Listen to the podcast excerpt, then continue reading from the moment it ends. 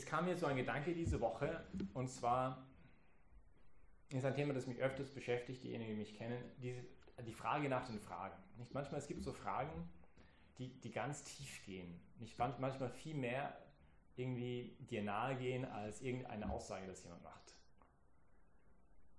Es gibt gewisse Fragen, die dich halt neue Einsicht geben über dich selber oder über die Welt irgendwie, helfen, Dinge von einer ganz anderen Perspektive zu sehen. Und ich habe mir gedacht, naja, was könnte denn die wichtigste Frage sein? Also, was könnte denn eine Frage sein, die höher steht sozusagen als alle anderen Fragen? Was ist das Allerwichtigste, das man sich eigentlich fragen sollte im Leben? Und ja, dann kamen halt diese Lesungen und ähm, darüber wollte ich ein bisschen mit euch reflektieren, über diese, was ich glaube, natürlich vielleicht eine ganz andere Meinung dazu, auch total legitim natürlich, ähm, was könnte denn diese wichtigste aller Fragen sein? Ja, und dann kam mir halt ein Bild, als ich diese Lesungen über die, die Wüste gelesen habe. Nicht der, der Johannes, der Täufer ist in der Wüste. Und dann erinnerte mich an, an, einem, an eine Geschichte, die eine wahre Gegebenheit ist von einem gewissen hm, Steve Callahan, ein Ami, ein Amerikaner, der in 1900, ich glaube 81 oder vielleicht war es 82, bin ich mir nicht ganz sicher, der hat mitgemacht an einem Transatlantikrennen mit seinem Boot, die hieß die Napoleon Solo. Und dieses, dieses Segelboot war 6,5 Meter, also 20, 20 Foot, also ungefähr 6,5 Meter lang. Also nicht wahnsinnig groß. Nicht? Und er wollte von England nach Antigona fahren mit diesem Ding. Und natürlich hatten das auch andere vorhin gemacht, aber nicht der Erste. Aber er wollte irgendwie zeigen, okay, sich selber irgendwie zeigen, okay, das geht nicht, das schaffe ich. Und dann irgendwo, weiß nicht genau, nach wie viel Zeit kam halt in einen Sturm und sein The Hall, ich weiß nicht, wie man das auf Deutsch sagt, aber war halt ähm, ähm, gecrackt. Ähm, wie? Ähm, also ein bisschen halt verletzt, oder nee, nicht verletzt, sondern, also es ging dem, dem Vorderseite des Bootes nicht wahnsinnig gut. Und er merkte, gut, ich muss aufhören mit diesem Rennen, das schaffe ich nicht. Und dann ist er halt Richtung Spanien gefahren, Küste, kam dann zu den Kanarischen Inseln, wollte eigentlich in Tenerife über, also überwintern. Aber dann irgendwann in Jänner merkte er, naja, der Ozean der sieht doch ziemlich also pazifisch aus, der Atlantik sieht ziemlich pazifisch aus und ich könnte, also ich meine, also nicht jetzt stürmisch und, und dann Ende Januar beginnt er halt wieder seine Reise. Nicht? Und gesagt, ich möchte jetzt zu Ende. Ich habe angefangen dieses Wettrennen, ich möchte nicht aufhören. Wenigstens ankommen, will ich. Nach, nach 14 Tagen draußen kommt er wieder in einem Sturm. Und er versucht also er hat ja viel Erfahrung damit, nicht? Er versucht halt diesen, diesen Sturm halt auszudauern, also er hat eben, geht halt runter in die Kabine, hat es, sein Boot hatte so ein, eben, ein Teil, wo halt wasserdicht drinnen war, nicht? Und der geht da hinein und dann irgendwann während der Nacht und kommt, also die, der Sturm wird halt immer stärker und es geht, das, sein kleines Boot geht hinauf und knallt wieder herunter und auf einmal ist ein also nicht nur ein normaler Knall, sondern ein riesen Knall. Und er merkt, er hat, ist gegen irgendwas kollidiert. Er ist nicht ganz sicher, was es, was es war. Er vermutet, es war ein Wal. Nicht, weil es so, so ein, ein Riesending war. Und er merkt aber nur, dass das Wasser beginnt einzustürzen, das Boot. Nicht überall beginnt Wasser reinzukommen. Weil es gegen irgendwas hat er gegen Mitte vom offenen Meer, also nicht gegen Boden war es nicht, ja, gegen irgendwas anderes. Und in diesem Moment nicht, okay, keine Panik, was mache ich jetzt? Und der erinnert sich, ich habe ein, ein Life Raft und dieses, das ist so ein, ein aufgepumptes kleines Boot, das sechs Fuß groß war, also vielleicht zwei Meter ungefähr breit war. Nicht? Und eigentlich sollte man das auch erst aufblasen, wenn man ins Meer geht, aber dafür gab es auch keine Zeit. Er hat einfach den, den, den, sagt man, diesen Cord, wie man in der Life Vest im im Flugzeug auch machen soll, wenn man runtergeht. man zieht es und es blast halt auf, nicht? Und blast auf und nur hat rechtzeitig Zeit hineinzuspringen, er ist im, dann ist er im Wasser, also, in, also nicht mehr in seinem Boot, es beginnt unterzugehen. Und, aber es war immer noch ein Strick zwischen den beiden Booten verbunden und er, er erinnert sich, ey, ich habe ja noch, also ich habe da Proviant da drin, nicht? Ich muss noch, und dann geht er, versucht er, also gut, so gut er halt kann, mit diesem Strick geht er wieder ins Boot, klettert wieder ins Boot hinein taucht runter, holt noch etwas Essen raus, so ein Verdunstungsmechanismus, dass er ein bisschen Wasser haben konnte. ein Schlafsack rettet auch noch, ein bisschen Essen und eine kleine, ähm, diese Gewehre für Fische fangen auf dem Meer. Also das ist eine Harpoon, aber so ein kleines halt, also so ein Mini-Ding halt. Und ähm, dann geht er wieder in sein Boot hinein und dann überlegt er ja oder nein. Also war, ne, merkt er, er ist einfach ziemlich verwundet schon. Also er, er ist äh, gegen verschiedene Gegenstände geschlagen. Ähm, und er ist jetzt ziemlich fertig einfach und erinnert, er hat eigentlich noch einen Dioprin, so einen, so einen ähm, Anzug ähm, drin, das auch noch rausholen könnte. Er hatte noch mehr Rationen, aber hat einfach nicht die Kraft und denkt, okay, ich mache das in der Früh. Aber während der Nacht, in diesem Sturm, ist der, ist der, der Seil gerissen und nicht sein Boot oder was noch übrig war, geht irgendwo und er geht irgendwo anders. Er hatte mit sich, sorry, die Geschichte dauert jetzt zu lange, ähm, müssen irgendwie verkürzen, aber es hat, er hatte mit sich so ein Koordinationsdingsbums, also dass, dass man halt ähm, innerhalb von einem Radius von 200 Meilen ähm, ein Signal geschickt hat, also dass wenn jemand da ist, dass man wusste, wo er positioniert war. Er wusste aber, das eigentlich wird nicht helfen, weil er wusste, er war 400 Meilen von dem nächsten irgendwas. Und er war auch nicht über die Fluglinien von irgendwelche Flugzeuge, die wir auch nicht sehen, und auch nicht irgendwo, wo Boote vorbeifahren. Also es war ziemlich ähm, eine blöde Situation. Ja. Gut, und dann nach drei Tagen beginnt der Sturm ein bisschen weniger zu werden. Er versucht die ganze Zeit nur zu beten und zu hoffen irgendwie, dass, ähm, dass, es, dass sein kleines Raft, das zwei Meter breit ist, in diesen Sturm nicht überkippt. Ähm, und es, Tag, also es wird da ein bisschen leiser, der Sturm. Und dann beginnt er halt ähm, zu überlegen, also was mache ich jetzt? Wie, wie, gehe ich jetzt vor? Und dann hat er begonnen, ein, ein diszipliniertes Tagesablauf zu haben, wie viel, also dass er irgendwelche Training macht, ein bisschen Training, ähm, mental zu überlegen, was braucht er jetzt alles für den Tag, wie geht er vor, einfach auch aktiv zu bleiben. Ähm, er schafft es, ein paar Vögel zu fangen, die sich inzwischen auf sein Boot ab und zu mal gelandet sind. Ähm, mit seinem Dings da schießt er so ein paar Fische und isst sie roh halt und die, die Vögel auch, ähm, um irgendwie Essen zu haben. Er schafft es, ein bisschen Wasser zu, zu bekommen. Also, genau. Und so geht halt die Reise weiter. Und erst nach neun Tagen später sieht er ein Schiff, also weil jetzt es kommt in so eine Strömung, ähm, sieht er ein Schiff, das vorbeifährt, aber die sehen ihn nicht. Ich muss wahnsinnig frustrierend gewesen sein. Und das ist ihm neunmal passiert in der nächsten Zeit. Und er deterioriert, he's deteriorizing, also wird halt immer, er verliert ein Drittel seiner Körpergewicht, ähm, ähm, durch seine Wunden das ganze Salzwasser, sein, sein, sein Fleisch beginnt teilweise hier und da zu ähm, verwesen, ähm, er hat diesen schrecklichen Geruch, ähm, ein paar Mal versucht, ein, ein, ein Hai ihn aufzufressen und irgendwie schafft es ihn weg. Der Punkt ist, dieser Typ war 76 Tage mit seinem Miniboot auf dem Atlantik unterwegs, bis er am 76. Tag bei Guadalupe, also die Insel Guadalupe, das ist da, also nicht ganz bei aber mehr oder weniger nicht ankommt. Ähm, eine unglaubliche Geschichte und vor allem, ähm, also wie, wie sein, sein Willen zu überleben war unglaublich. Jetzt, was hat das mit irgendwas zu tun? außer dass ich total spannende Geschichte finde. Weil ich denke, es gibt eine sehr starke Parallele zu dem Evangelium von heute und auch diese Frage, die ich am Anfang gestellt habe. Das erste ist, er selber sagte, für mich ist das Meer ein Ort, wo ich besser auf Gott schauen kann, verstehen kann, wer Gott ist, weil ich meine eigene Nichtigkeit auch sehe, nicht in diesem Riesending. Und,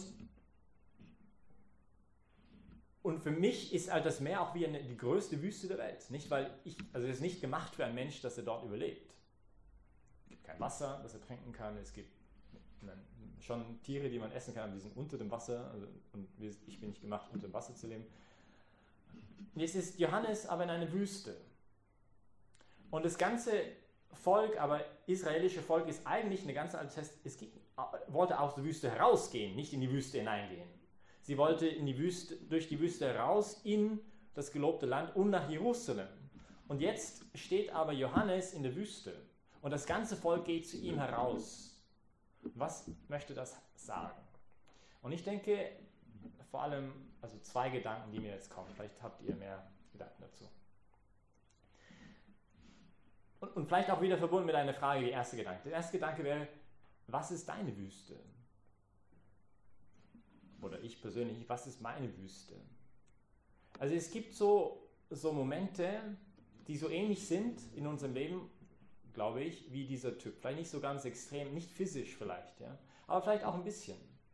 Wo, wo wir etwas Ähnliches erfahren von so einer Art Wüstenerfahrung, wo es wirklich ans Angemachte geht. Ja?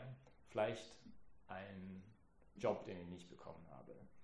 Vielleicht eine Situation in meiner Familie, die ziemlich mühsam ist. Vielleicht einfach eine Enttäuschung. Vielleicht eine Beziehung, das in die Hose gegangen ist. Vielleicht eine Prüfung, die ich unbedingt schaffen wollte und nicht geschafft habe. Ich glaube, jeder von uns hat wahrscheinlich so Wüstenmomente.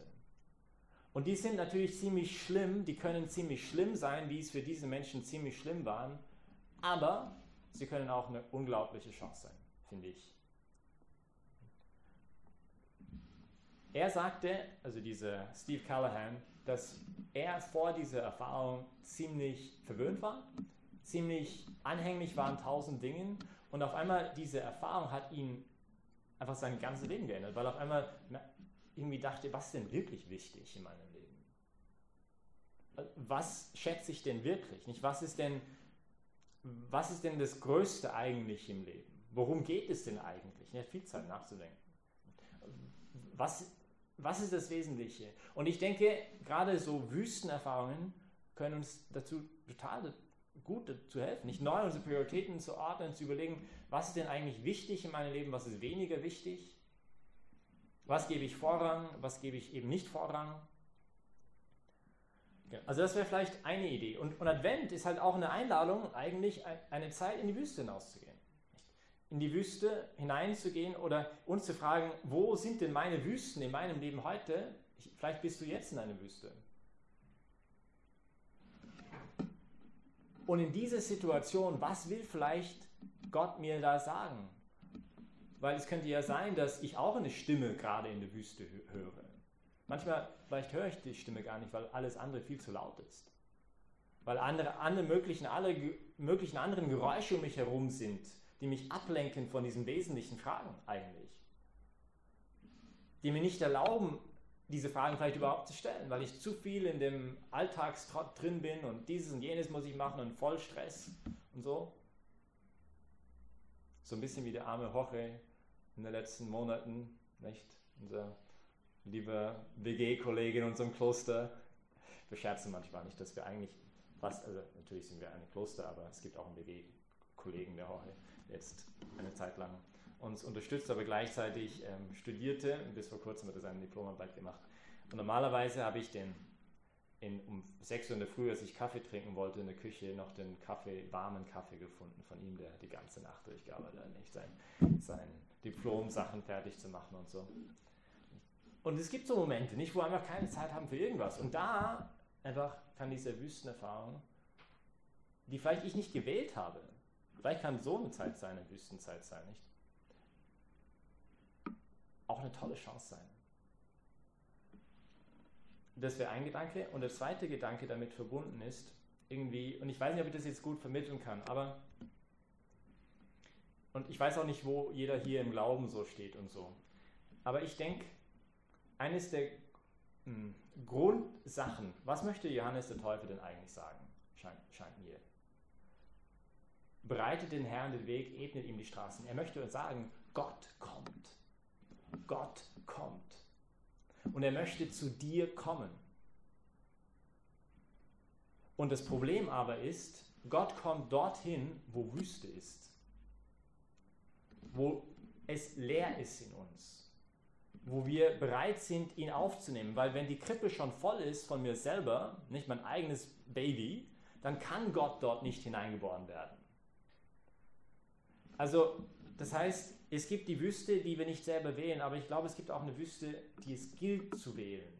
Und letztendlich, wenn wir überlegen, eigentlich ist jeder Mensch, also vielleicht in einem tieferen Sinn ist diese Geschichte von Steve Callahan noch wahrer als die erste, als die erste, erste Auslegung, weil letztendlich jeder von uns eine Riesenwüste ist.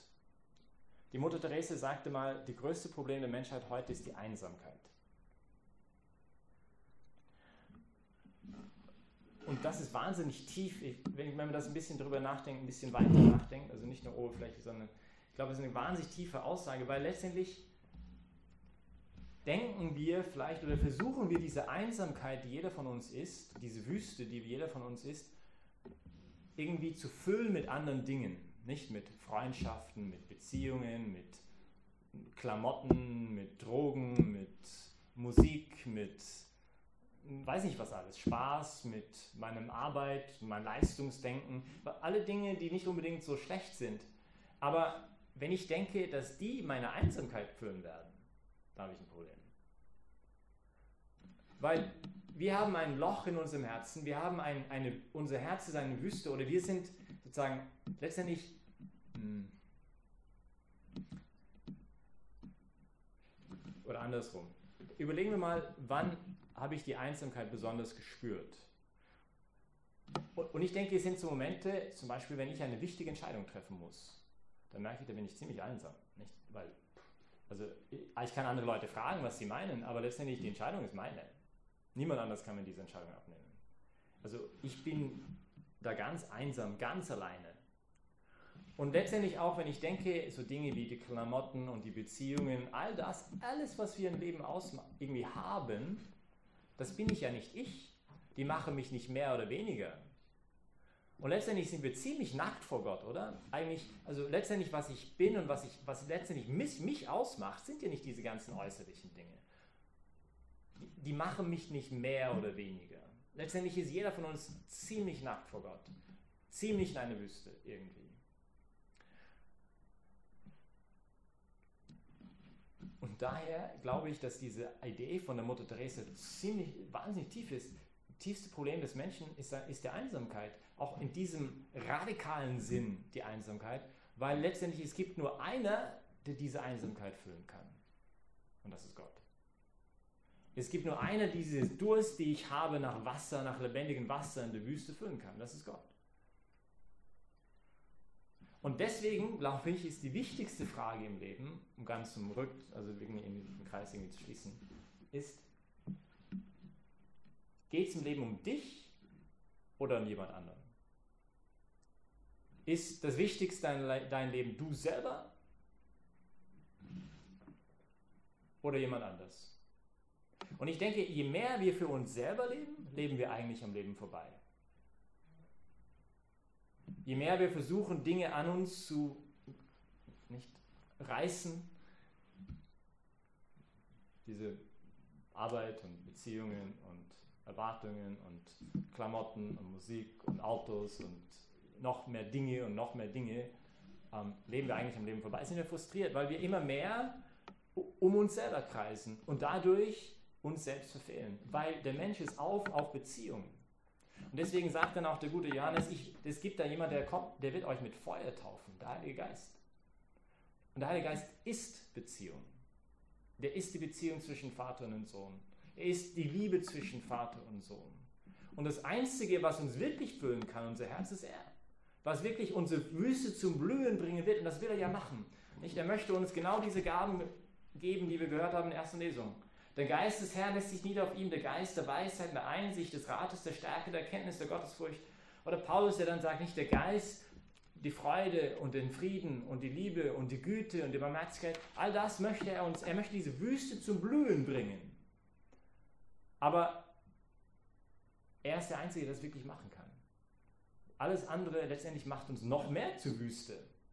Trocknen uns noch mehr aus. Vielleicht ist es kurz ein bisschen Wasser, kurz, ja, und dann blüht irgendwas, aber ziemlich bald ist so wie eine Blume. Leider viele Blumen in unserem Kloster, deswegen haben wir solche Blumen. Ich muss man nur einmal eine Woche gießen und dann nur ganz kurz für ein Männerkloster das ideale Ding. Aber in unsere, in unsere Wüste möchte der Herr das wirklich zum Blühen bringen. Und eben, das macht halt nur er. Und deswegen nicht, kehrt um, kehrt um, diese Anweisung von Johannes, eine Stimme ruft in der Wüste, breitet den Herrn den Weg, denn er möchte kommen zu Weihnachten, jeden von unserem Herzen. Also bitten wir füreinander, dass dass wir diese Frage, für wen willst du eigentlich leben? Für dich selbst oder für ihn?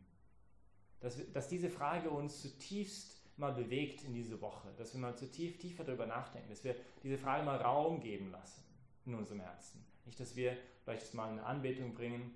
Wir haben hier auch diese Woche, am Ende der Woche fängt es an, 24-7, wenn jemand mal zur Anbetung vorbeikommen möchte, oder heute Nacht, ähm, dass, dass wir mal tief darüber nachdenken, nicht? Für wen will ich denn eigentlich leben?